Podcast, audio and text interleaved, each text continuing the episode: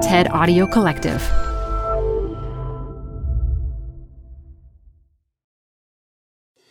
Tired of unnecessary payroll errors? Stop them in their tracks. With Paycom, employees do their own payroll. They're able to identify errors and fix them before submission, right in the app because no one can afford for payroll to be wrong. Not HR and payroll teams, not leaders, and definitely not employees. Shorted paychecks, timesheet corrections, unentered sick days, missing overtime hours, and expense mistakes are, well, unnecessary for everyone. Manage the process to make payday right with Paycom. Learn more at paycom.com slash soundrise. That's paycom.com com slash soundrise.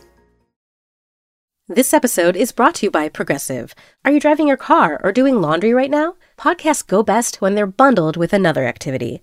Like Progressive home and auto policies, they're best when they're bundled too. Having these two policies together makes insurance easier and could help you save. Customers who save by switching their home and car insurance to Progressive save nearly $800 on average. Quote a home and car bundle today at progressive.com. Progressive Casualty Insurance Company and Affiliates. National average 12 month savings of $793 by new customers surveyed who saved with Progressive between June 2021 and May 2022. Potential savings will vary. And then I saw the, the if you will, blue chip avant garde like Laurie Anderson and, and Philip Glass. They'd get their occasional work, but they didn't have a place to actually work it out and play and there was stuff all over. And all artists really wanted was a good room where people would listen, and where there, we were fair about the the ticketing and the box office. This is Design Matters with Debbie Millman. For 15 years, Debbie Millman has been talking with designers and other creative people about what they do, how they got to be who they are, and what they're thinking about and working on. On this episode, a conversation with music impresario and restaurateur Michael Dorf. Our focus is on the sensory elements. I feel our job now is to have people keep their phone in their pocket. Here's Debbie, first with a word from our sponsor. There's nothing better at the end of a long day on the road than relaxing over a delicious nightcap. That's what I love most about staying at AC Hotels by Marriott. The AC Lounge serves the most divine bespoke cocktails featuring two signature gin tonic recipes, along with local craft beers and wines. There's also a curated food menu inspired by the tapas of Spain. AC Hotels lets you live life by design, not by default. AC Hotels, member of Marriott Bonvoy, the perfectly precise hotel. Visit AC Hotels at ac-hotels.com to learn more. I try to walk between 5 and 10,000 steps a day. Sometimes I'm successful, sometimes I'm not, but it always seems like I'm running around. And there's nothing I'd rather wear when I'm walking than my impossibly soft Allbirds. Wearing them is like floating on air. They're cozy, like little magic sheep hugging my feet, and they're beautiful. Allbirds are designed with just the right amount of everything and nothing.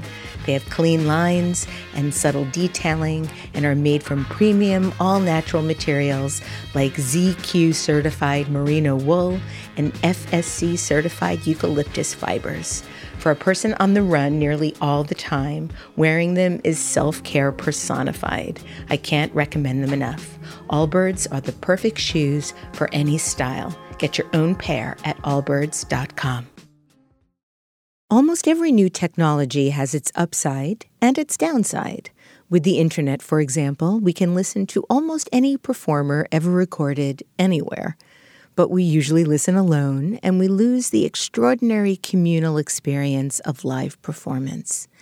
This is something Michael Dorf addresses in his new book, Indulge Your Senses Scaling Intimacy in a Digital World. In 1986, Michael Dorf founded the Knitting Factory, the late, great alternative performance venue in lower Manhattan.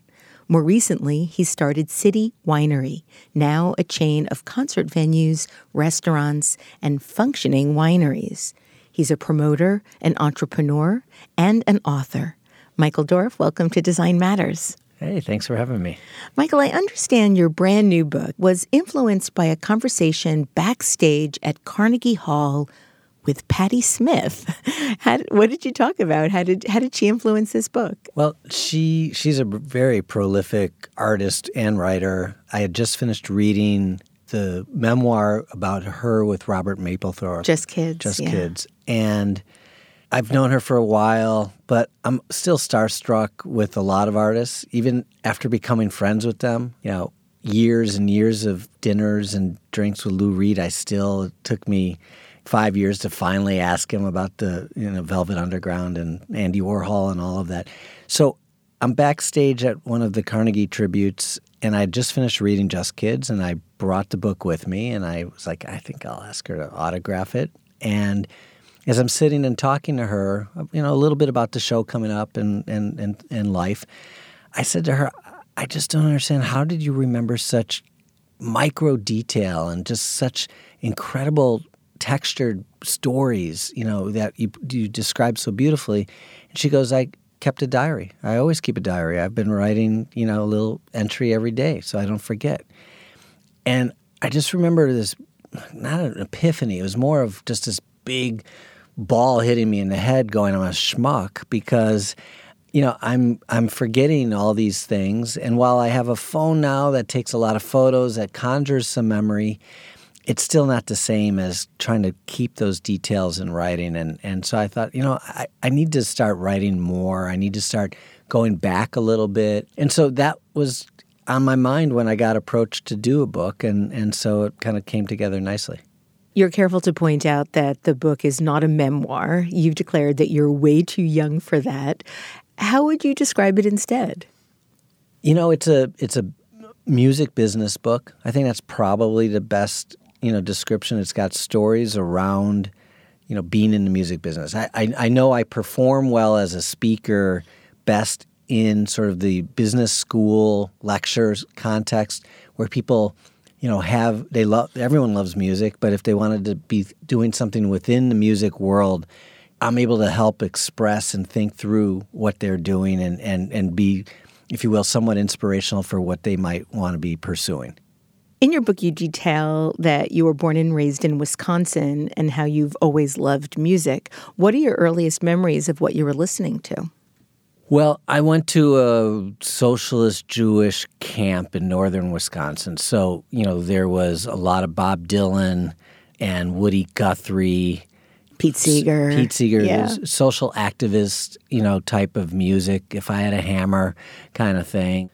You hail from a family of entrepreneurs, starting with your grandfather Saul, who started the Milwaukee Biscuit Company you in the 1940s. The what was he teaching you back then? Well, my grandpa Saul one thing he for sure taught me was at five o'clock it's happy hour.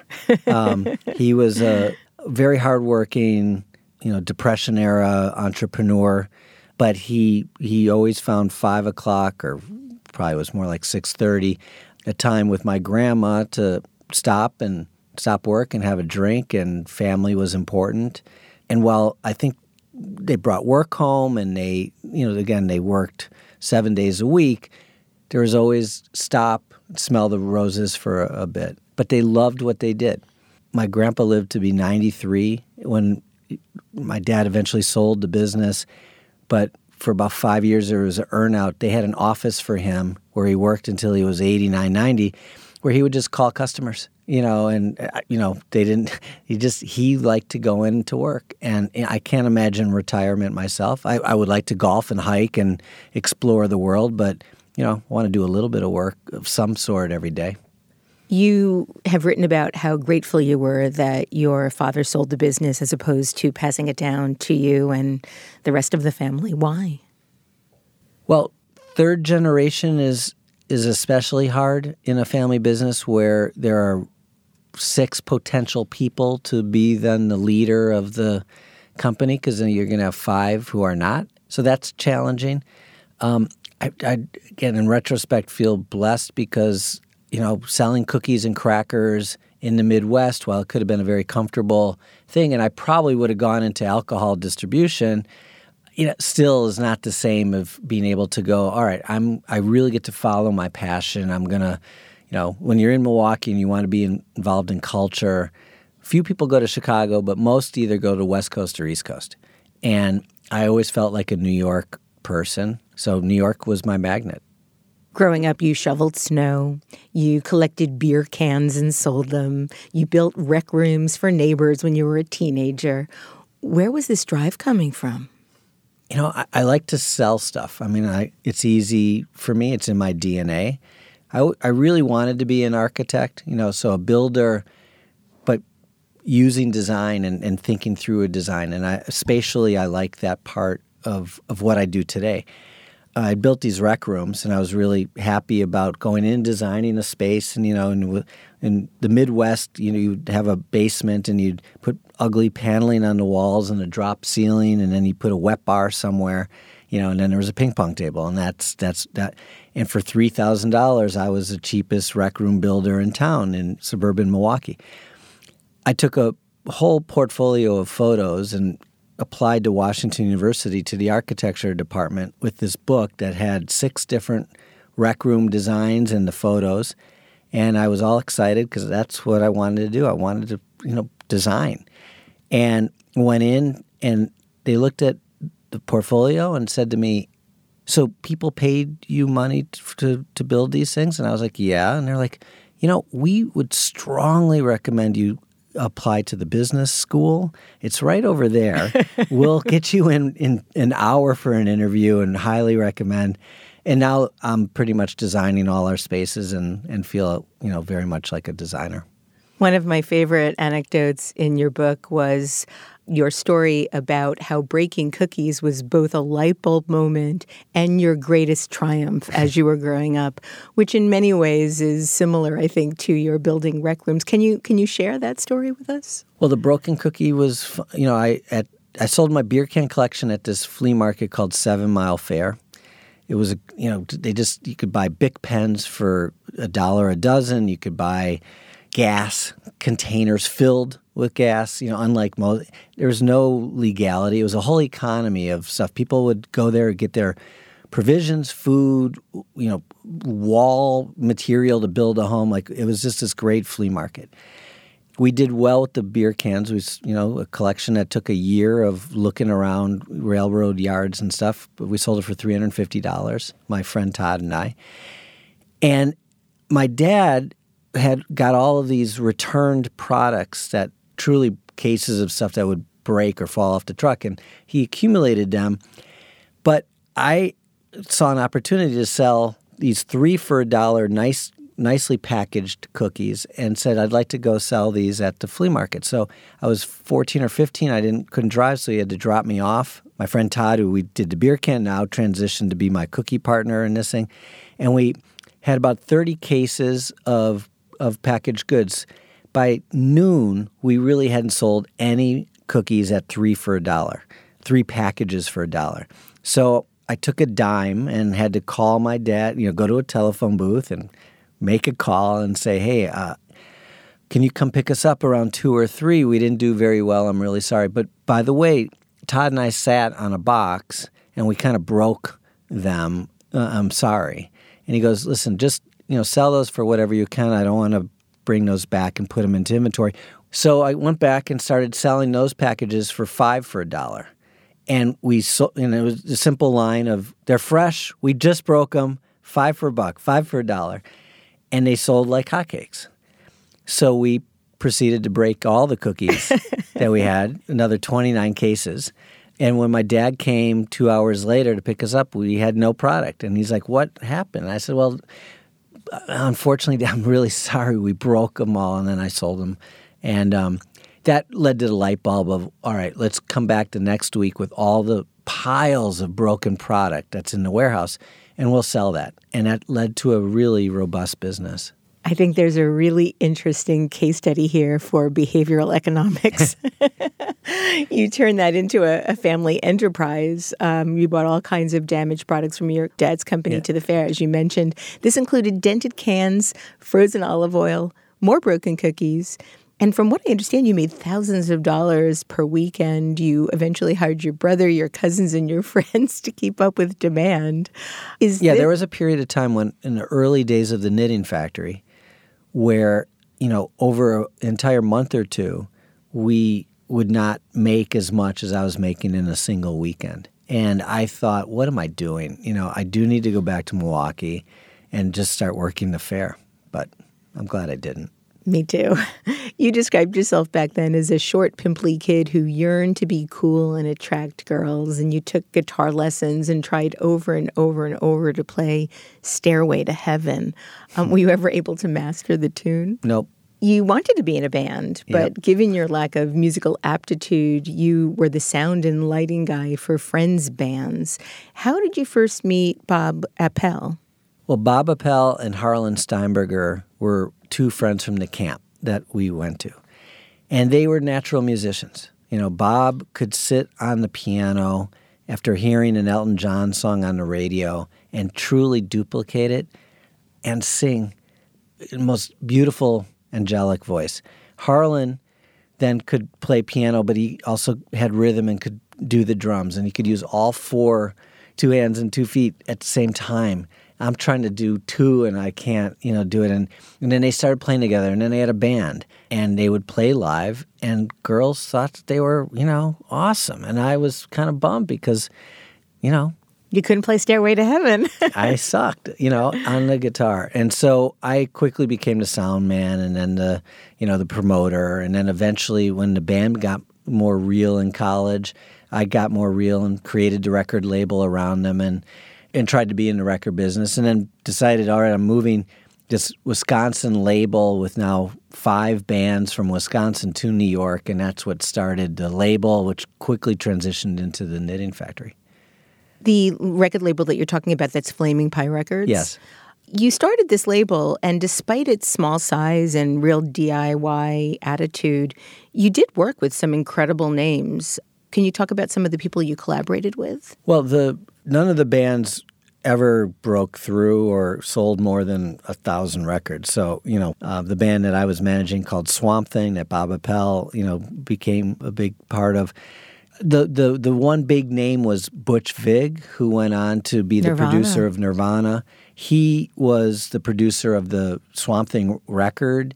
And so there's an overlap there, but this was pre Nirvana, so it was one of those we got lucky with a great producer. He was in a band called Spooner. There was a very good scene in Madison in terms of artists, and um, one of the records I made was called The Mad Scene while I was there for the seven months pretending to be in law school. You know, that, that tried to capture a bit of what was happening in Madison then. What motivated you to go to law school in the first place? Well, I wasn't sure what I wanted to do. I was in Europe essentially f- for the year after college, pretending to learn Spanish in a language program. Ended up cooking for four Swedish girls in an apartment instead of being with a family on a language program. And so I didn't ever learn any real Spanish there. But I got to travel throughout Europe for, for almost a year. I wasn't sure what I was going to do. I thought maybe I wanted to be a, a painter or a sculptor or a writer or, you know, I, I lost my opportunity to be an architect right after the region. So I, I, that's where I thought I was going. And I got the call from the band Swamp Thing to come back to Madison to manage them. And I thought, how am I going to afford to live in Madison um, as a music guy? You know, I have no money.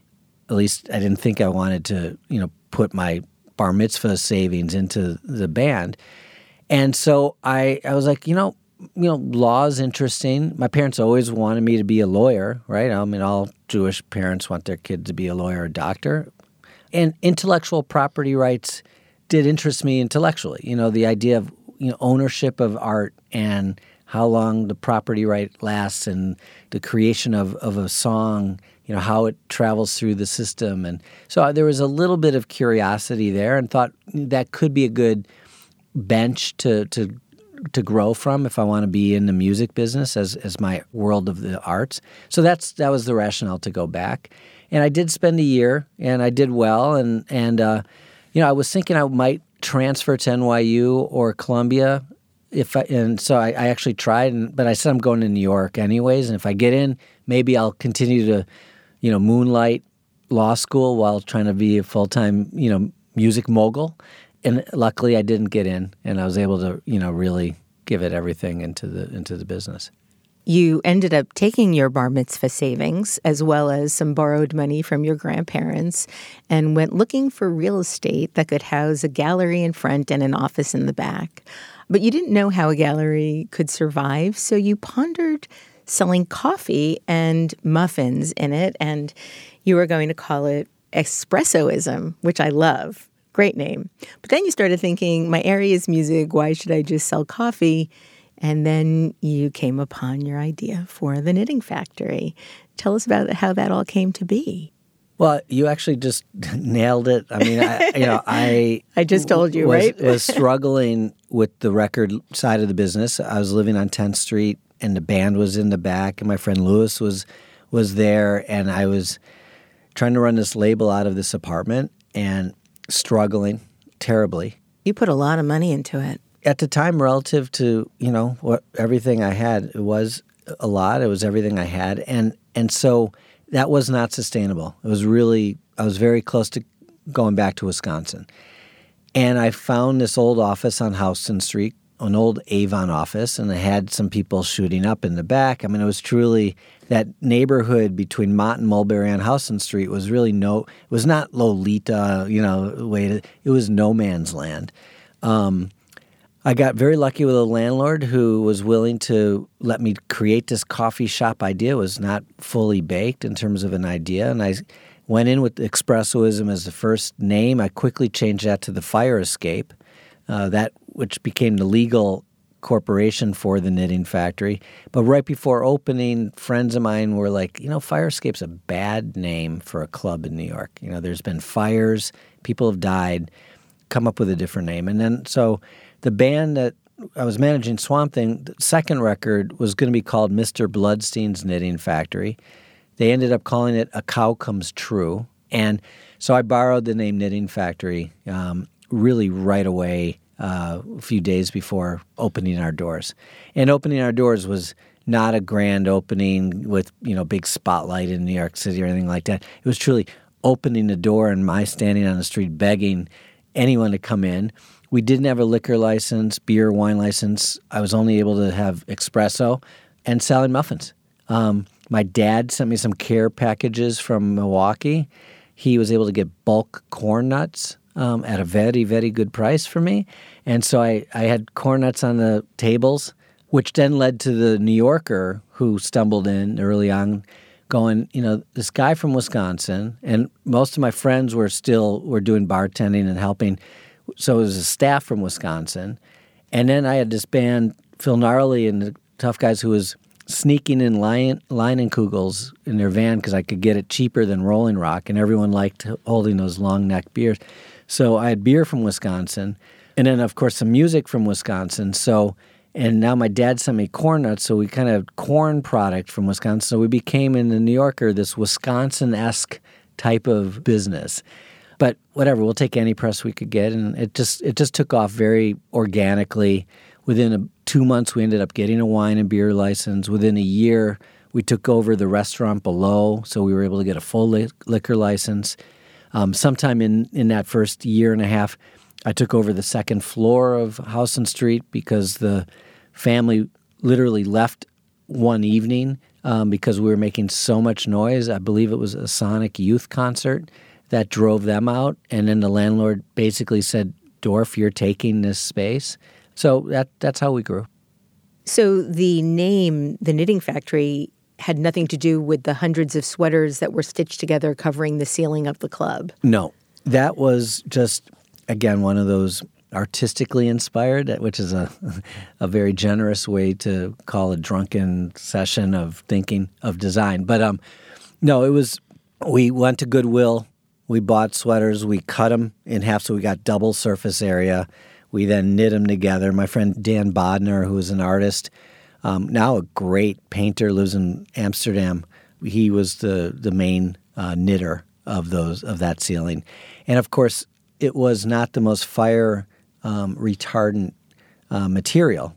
So we ended up having to take when the fire department came, they came through and we are like, "This is bad. This is really bad. We don't know about your occupancy. You don't have enough fire extinguishers. Blah blah. But your ceiling is really dangerous. You got to get some fireproofing done." So we got this stuff that we would spray, spray? uh, but it was more pump. This this whole you know flow of of wetness, and it would drip for about a day. So the ceiling became this sweaters, but they were really kind of gooey, almost like this material on your studio wall, and more plasticky. But you could hold a, a lighter to it, and it wouldn't ignite. You know, if you looked above the sweaters, on nights that we had someone like the Violent Femmes up there with 300 people in a 99 legal space, you'd see the ceiling having gone down two or three feet. Is it New true York that when your mother first came to visit the knitting factory, she cried? She did. Why is that? Well, our rent was $1,800 a month, which now I think most of us would cry if we could get anything in New York for $1,800. But at the time, Parking spot. yeah, exactly. In Milwaukee, $1,800 could, could have rented you a giant warehouse um, in 1987. So when I told her I'm taking all my savings and bar mitzvah money and everything is going into this place and I've gotten out of my apartment. I'm living in the back office. I here's my futon under the desk and this is what I'm doing for the rest of my life. She and you know I had long hair. I was I had barrettes and funky clothes. She thought I had lost it. So I think she was crying both maybe at the stench of the space and all that in the beginning, but also like what what is what is my my son's not in law school. He's Wearing know, barrettes. He's wearing barrettes. He's kind of gone off the deep end, and this he's proud of this this dump on Houston Street. Well, the club would eventually eke out an identity for hosting noise, jazz bands, and independent rock, alongside poetry readings, performance art, independent film, plays, and more. I can't even begin to tell you how many times I visited. I'm a native New Yorker and spent the entire decade of the 80s frequenting as many music venues as I possibly could. Uh, you hosted a syndicated radio show. Uh, the Wall Street Journal wrote this in 1990. The Knitting Factory is acclaimed for having single handedly invigorated, if not created, an eclectic post punk jazz rock music scene here. And the New York Times wrote, the Knitting Factory almost single handedly revived New York's downtown art scene in its first six months of operation. But, Michael, at the time, you said that you were just a conduit for something that was already there. What do you mean? Well, I didn't come with this mission and purpose that I'm going to create this facility that's going to become and manifest it to what it became. I saw a great jazz scene happening that was not getting exposure in the more traditional jazz clubs or up at the beginning of Lincoln Center or my friend George Wein's Jazz Festival. I saw in the rock world because I was trying to get my acts booked in CBGBs and these other rooms. This sort of narrowing these bins that stuff had to be placed. It, what what kind of rock is it? Is it vintage rock or new wave? And if it was anything in between, it was kind of a hard placement. And then I saw the the if you will blue chip avant garde like Laurie Anderson and, and Philip Glass. They'd get their occasional work, but they didn't have a place to actually work it out and play. And there was stuff all over. And all artists really wanted was a good room where people would listen and where there, we were fair about the, the ticketing and the box office. So we created a formula 75 25. Artists get 75% of the gate. So if 100 people pay 10 bucks, that's $1,000. There's 750 bucks for them and 250 for us. Simple, easy, and we were honest. If one person paid, that's what it was. If it was sold out, you know, every dollar was very accountable. And so I think the word spread very quickly that it was a, a, a fair deal with someone who cared about the music, and everything started to come our way. You know, and uh, Cecil Taylor wanted to do his performances with us, and Henry Threadgill and Ornette Coleman, like the greatest names in jazz. And then the African American scene of young players in Brooklyn, Cassandra Wilson and Steve Coleman and Greg Osby were like this is a cool place to play.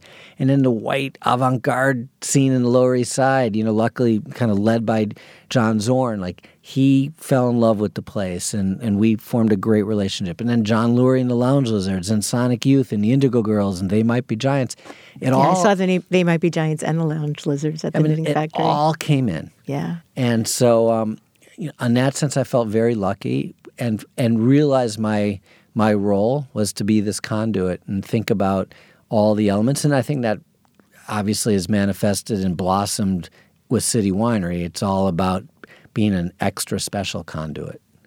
Despite the groundbreaking shows, working with real pioneers in the music business and massive amounts of good press, you still struggled financially. Con Ed even turned off your electricity from time to time. The venue was robbed in your first year of operation. You lost $10,000 worth of sound gear that was all uninsured. That just broke my heart.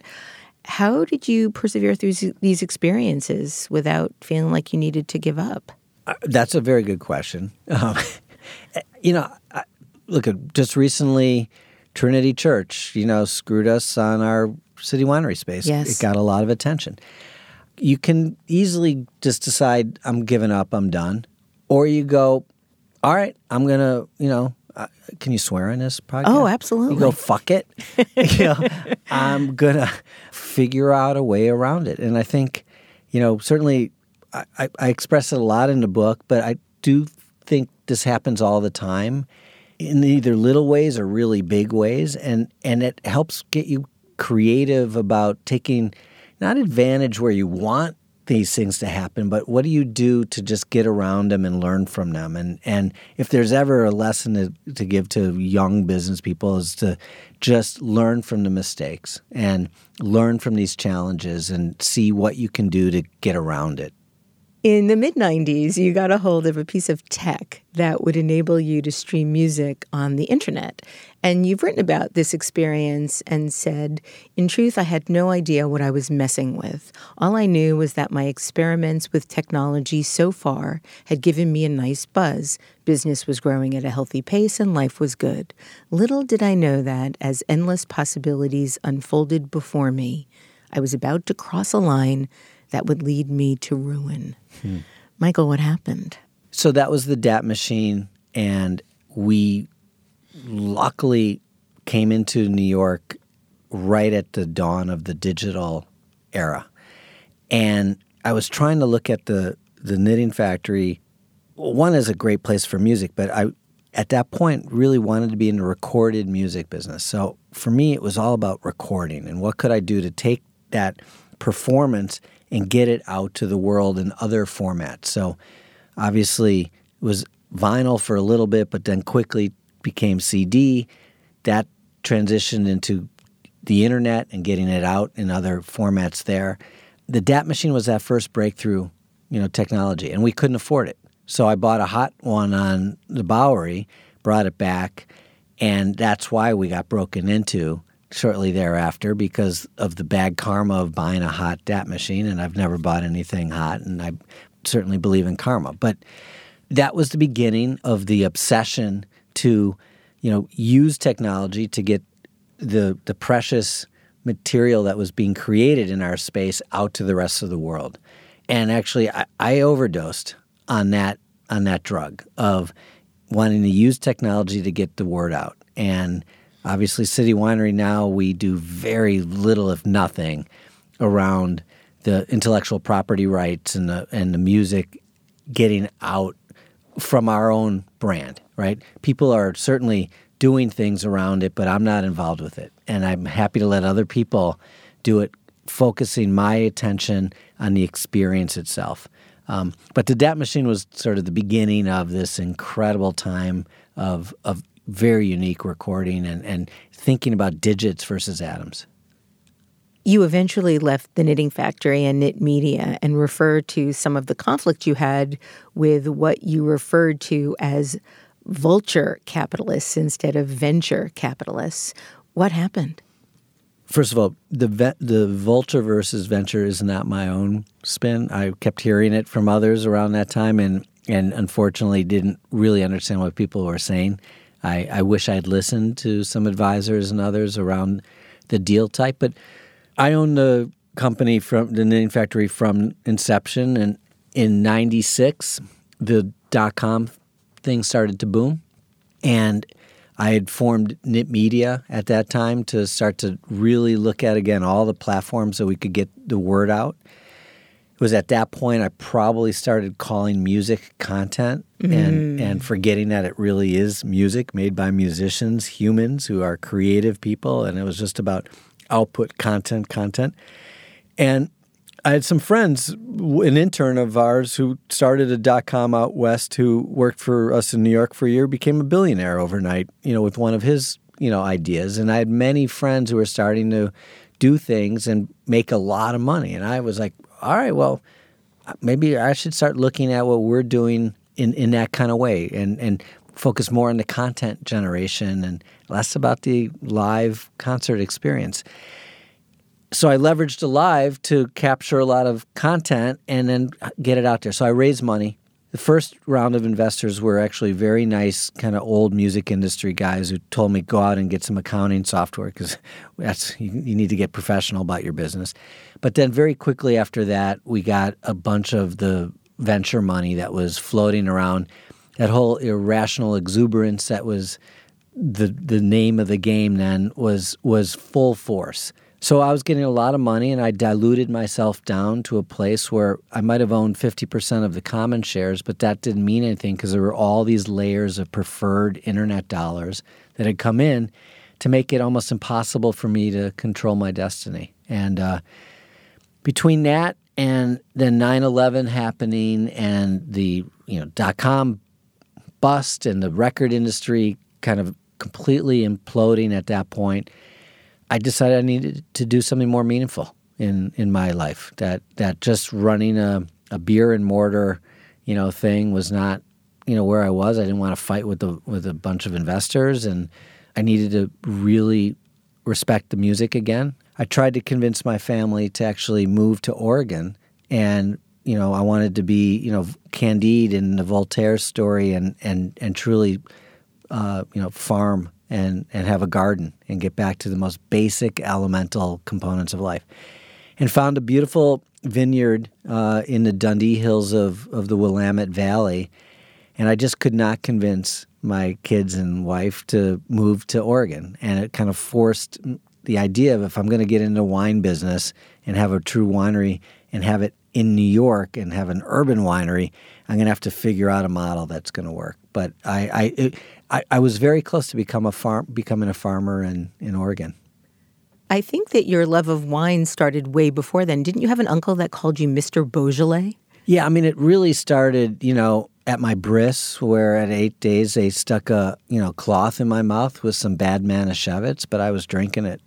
um, so I've been doing it for a long time. I've always, for whatever reason, liked wine, and freshman year of college, I came back. My family wasn't a wine. It, my grandparents, my uncles, nobody drank wine at the table. Uh, but at Thanksgiving, I came back with a Nouveau Beaujolais five dollar bottle of wine, and I started getting kidded about my being oh Mr. Beaujolais, oh fancy wine dude from college, you know. And um, but I always loved it. And, and look at you now. Yeah. Um, you stated that after the dot com bust, taking refuge in the rich sensory world of winemaking and listening to live jazz helped you discover a new purpose in life. And you go on to state that you were inspired by entrepreneurs who ignore the outside chatter and focus instead on the inner voice that leads them to some unmet need. How did you come to trust that inner chatter, that inner voice telling you what to do next? You know, I looked around and and was like, all right, so I wanna I wanna do something in wine. Actually, I'd like to, if possible, have a winery in New York City. If I'm gonna go see a show and drink wine, I want to do it seated because I don't want to stand anymore the whole time. If I'm gonna drink wine seated, I want a good wine list. And then if I'm going to pour wine into a glass, it better be a real glass Riedel, not some plastic, you know, cup. And if I'm going to drink a bunch of wine, there better be some good food. So it can't just be, you know, the, you know, fried stuff that the bottom line had or, you know, mm, or the, the non, line. you know, great place, bad food, love Allan Pepper. I designed something really for for what I wanted. Felt like if and if it worked for me and then it works for my friends, it could work for a whole bunch of people that also love singer-songwriters, great music, and and a great culinary experience. And and then, you know, we opened and it took off. I mean, it was very clear that it was exactly what the time in 08 needed. This whole you know, now being an anecdote for the over digitization of our society, I don't think I created it thinking that this is going to, you know, be a, a, meditation window for people. But what we've built is a is a opportunity for people to put down their phone for two hours and completely immerse themselves in a in a really communal experience that's important for for our DNA. You opened City Winery on New Year's Eve in 2008 as the world was going all in on digital and the financial markets were collapsing. Did anybody think you were crazy for launching something so deeply rooted in the physical at that time? Well, certainly the vineyards in California that I was buying the grapes, or as we call it, you know, the fruit in the business. You know, we bought about 80 tons of the best world class Cabernets and Pinot Noirs and Chardonnays. And nobody would give me terms. You know, they're like, what? You want me to package these up and ship them to New York City? You're going to have music in the winery? Cool, but you're going to pay up front. so we we had to do that for that fall. And actually our first grapes arrived the same week Lehman Brothers declared bankruptcy. So it was financial Armageddon when all this expensive fruit from California showed up. You know, spending $12,000 for a barrel of wine, if you're a banker that you could have your name on, was no big deal. In fact, it was a really cool thing. That whole thing went away in October of 08. Would you say that City Winery is a music business centered around wine or a wine business centered around music? Well, as as you know, I wake up every morning asking myself that exact question, and we're both. There's no question. We're a unique winery that uses music and culinary as a way to sell its wine, for sure. We haven't yet grown into being a brand that's in retail or on, you know, at, at your local Walmart to buy. So we are selling it at a higher margin because we're selling it direct to our customer, and most of that by the glass out of taps because we're doing it, you know, in, a, in an incredibly environmental way and, and a higher margin. So there's no faster way into our customers' bloodstreams at the highest margin possible than doing it, you know, from the barrel directly into a glass and then into someone's, you know, um, system. So in that sense, we're a very unique winery. At the same time, you know, we're competing heavily as a now a, a multi-unit scalable music company. We sold 700,000 tickets this year to shows around the country, and we're going to keep growing and giving artists like you know Joan Armatrading a 30 night run where she walks away with a $700,000 check and goes home to UK and is good for the year. So we are a really interesting live music company that uses winemaking and the authenticity and the all the sensory components that come with that to provide a better concert experience. Um, it's a unique platform to to to move and sell and influence in a lot of other ways. You very consciously do not stream or record the performances at City Winery. Do you intend to keep things that way? And also tell me why you think that that's something that is important. You know, we're torn on this. We would love to, on one hand, stream not for maybe the reason you you know or most people would think would be an opportunity to get viewers online we would maybe gravitate towards recording the shows just so that we could tell every person in the audience you don't need to have your phone up bothering your neighbor and the artist the whole time because with one click you can get the show with multi-camera and so put your phone away that would be the only reason I'd want to do it again, our focus is on the sensory elements. We want, I feel our job now is to have people keep their phone in their pocket. You know, yeah, maybe take a quick shot or two of Instagram, you and your friends, but our job is to immerse the customer into the experience, focus on this magic that's happening, and create this incredible lifelong memory that you would leave with. And if we're doing that, we want to take out all of these things that we're dealing with all day outside of that at your desk with your computer, at home with your phone, um, television, what have you. We want to eliminate that and just focus on the non digital. We are not Luddites. I mean, we're using a lot of technology to bring people in. We sell out most of our shows. We have a great CRM system where we understand what our customers' desires and needs Fabulous are. way of selling tickets We and, have- and picking your seats. We have a we've invested so much technology in our ticketing system. For me, the idea of of understanding the the entire arc, the customer journey from the moment they learn about the show and click to buy is really valuable you know, to us. You've stated that your biggest sin over the years was not ambition, but letting technology interfere with the simple human exchange between artist and audience. And I'm wondering where you see the relationship we have to our phones evolving in live shows, where there are more and more performers now asking for people not to use their phones during performances and to leave them outside. What, what are your feelings about that?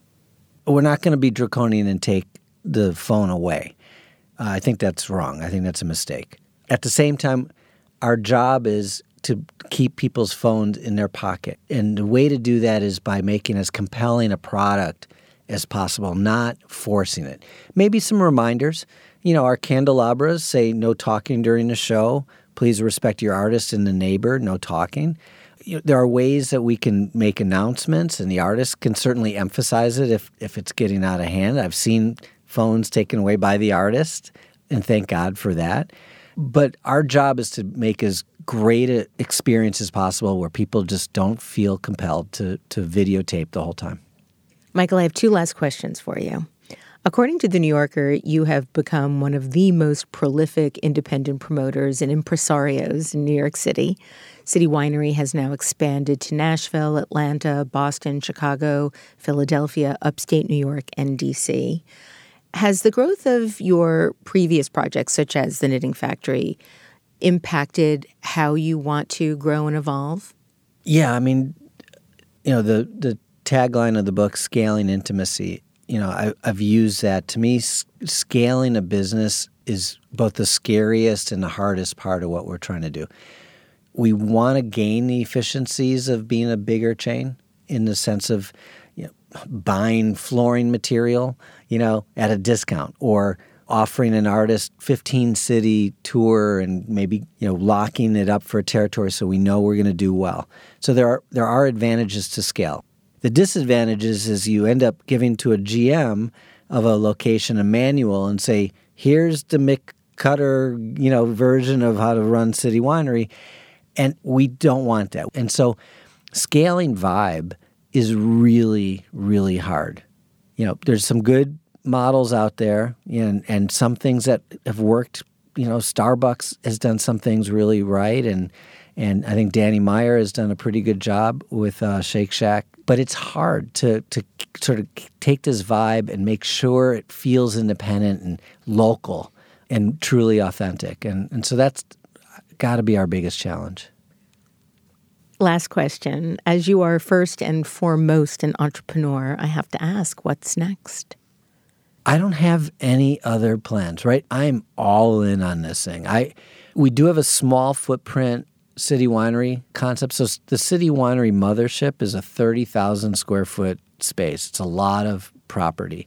There are only so many cities in the world and North America that can support this, if you will, the mothership. Toronto and Los Angeles, maybe Detroit, London, Miami. And we're going to grow into those over the next five, six, seven years. But there are a hundred secondary and tertiary markets like Pittsburgh and Milwaukee and Columbus and Charlotte and St. Louis. I mean, there's so many. So we are looking at a smaller footprint concept called the Tasting Room by City Winery, and we're looking to you know roll those out. So it's still same concept, same business, but I think I can get to 80 or 100 of those locations. A little crazy, but I'm pretty confident we can do that. So the next 10 years, I've, I've got a lot of work in front of me. It sounds remarkable and phenomenally exciting. Michael Dorf, thank you so much for joining me today on Design Matters. My pleasure. Michael Dorf's new book is part memoir, part business book, part great storytelling, and it's titled Indulge Your Senses Scaling Intimacy in a Digital World. You can find out more about Michael Dorf at michaeldorf.com. This is the 15th year I've been doing Design Matters, and I'd like to thank you for listening. I'd also like to thank AC Hotels by Marriott for their generous support of this podcast. And remember, we can talk about making a difference, we can make a difference, or we can do both. I'm Debbie Millman, and I look forward to talking with you again soon. If you love this podcast, please consider contributing to our brand new Patreon community. Members get early access to the podcast, transcripts of every interview, invitations to live shows, Q&A sessions with guests, and a brand new annual magazine.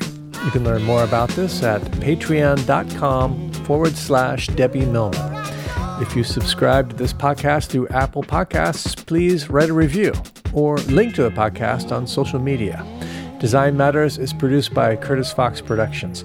The show is recorded at the School of Visual Arts Masters in Branding program in New York City, the first and longest running branding program in the world. The editor in chief of Design Matters Media is Zachary Petit, and the art director is Emily Weiland.